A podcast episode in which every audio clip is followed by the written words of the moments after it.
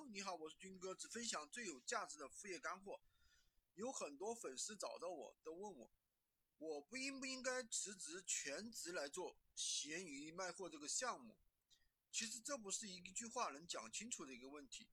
今天呢，我就用微观的观点来跟大家分析一下，到底应不应该辞职全职来做？其实，首先第一点，这个项目的前景呢？我已经讲过很多次了，你可以把闲鱼当做一个跳板，它的门槛很低，但是呢，它的天花板当然也很低。你把闲鱼当做一个跳板，以后呢，可以去做淘宝啊，做幺六八八呀、拼多多呀、抖音小店呀，或者跨境电商，因为这一切平台都是可以通过无货源的方式不同货来赚钱的。当然，如果想要赚大钱，也可以通过闲鱼成立自己的工作室，或者说我以后就干闲鱼，我只干闲鱼，也可以通过闲鱼做自媒体。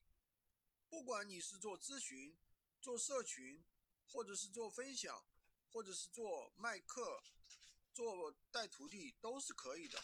这是看你自己的喜好。首先，我觉得你自己喜欢这件事情是非常重要的。只是说呢。闲鱼这个项目的门槛它确实比较低，它确实比较适合每个人去做。其实门槛越低的项目，对于人的能力是要求非常高的。所以我们在没有任何风险措施的条件下呢，我是不建议大家全职来做的。什么叫风险措施呢？比如说你干这个项目，万一你没有干起来，你未来自己应该去干什么？应该有一个。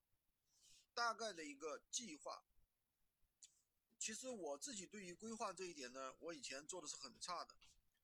从去年呢，我从一五年刚开始做互联网的时候呢，我并不知道我未来是要做什么，只是说自己尝试一下。那今年呢，我开始给自己有了一个规划，开始呢去复盘，所以说进步的非常快。大家呢不要头脑发热。想干想到什么就去干什么，就是说我马上辞职来做这个事情，我就马上做。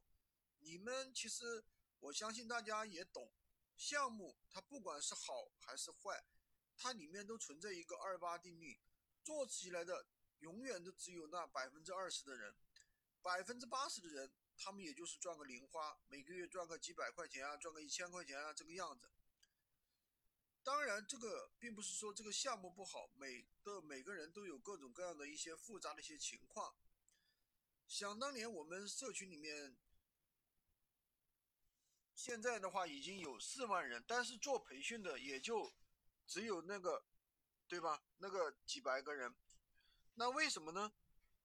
最后工作室做起来的其实也就是那十几个人，那还有人呢，最后现在都去做其他项目了。其实这些做事情都是比较认真、比较有拼劲，就是比较能够有闯劲的。关于能够有魄力这件事情呢，其实我觉得也是比较重要的。我最开始在做闲鱼这个项目的时候呢，其实呃很多人都是反对的。呃，有的人说你整天干这个干那个，这种压力呢你是无法想象的。特别是如果你现在已经是不是单身了，那你遇到的阻力我相信会更多。如果你现在还是单身，赶紧珍惜这段时间，赶紧去闯一下。所以说，大家在选择自己的职业规划的时候，一定要特别谨慎，要给自己一个清晰的定位。然后呢，你的抗风险、抗打击能力一定要特别强。特别是我们做互联网这个行业，很多时候呢。收入并不是特别稳定的，稳定的。你这个月可能赚二十万，下个月赚两万块，再下个月可能赚两千块，没有一个固定收入。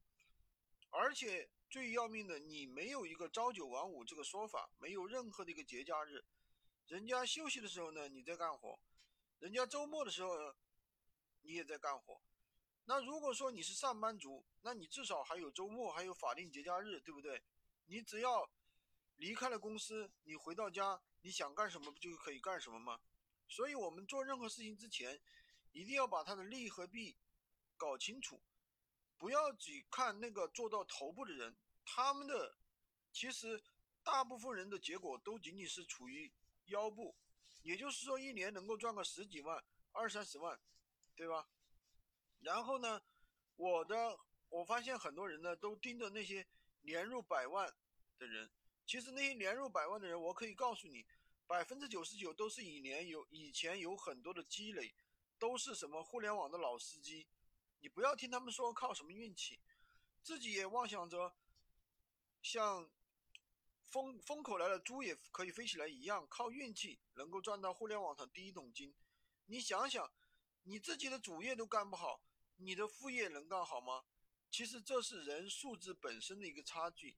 当然了，你多这多做一件事情，那肯定比你的主业收入相只做主业相对来说收入会高一些。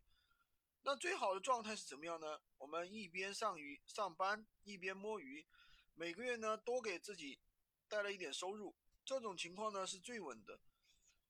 但是如果说你像我一样是比较有冲劲、比较有闯劲的一个人，可以把自己的风险抛到一边，试一试，给自己两年的尝试的一个时间。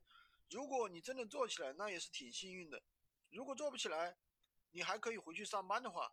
那就不要再想了，直接来尝试一下吧。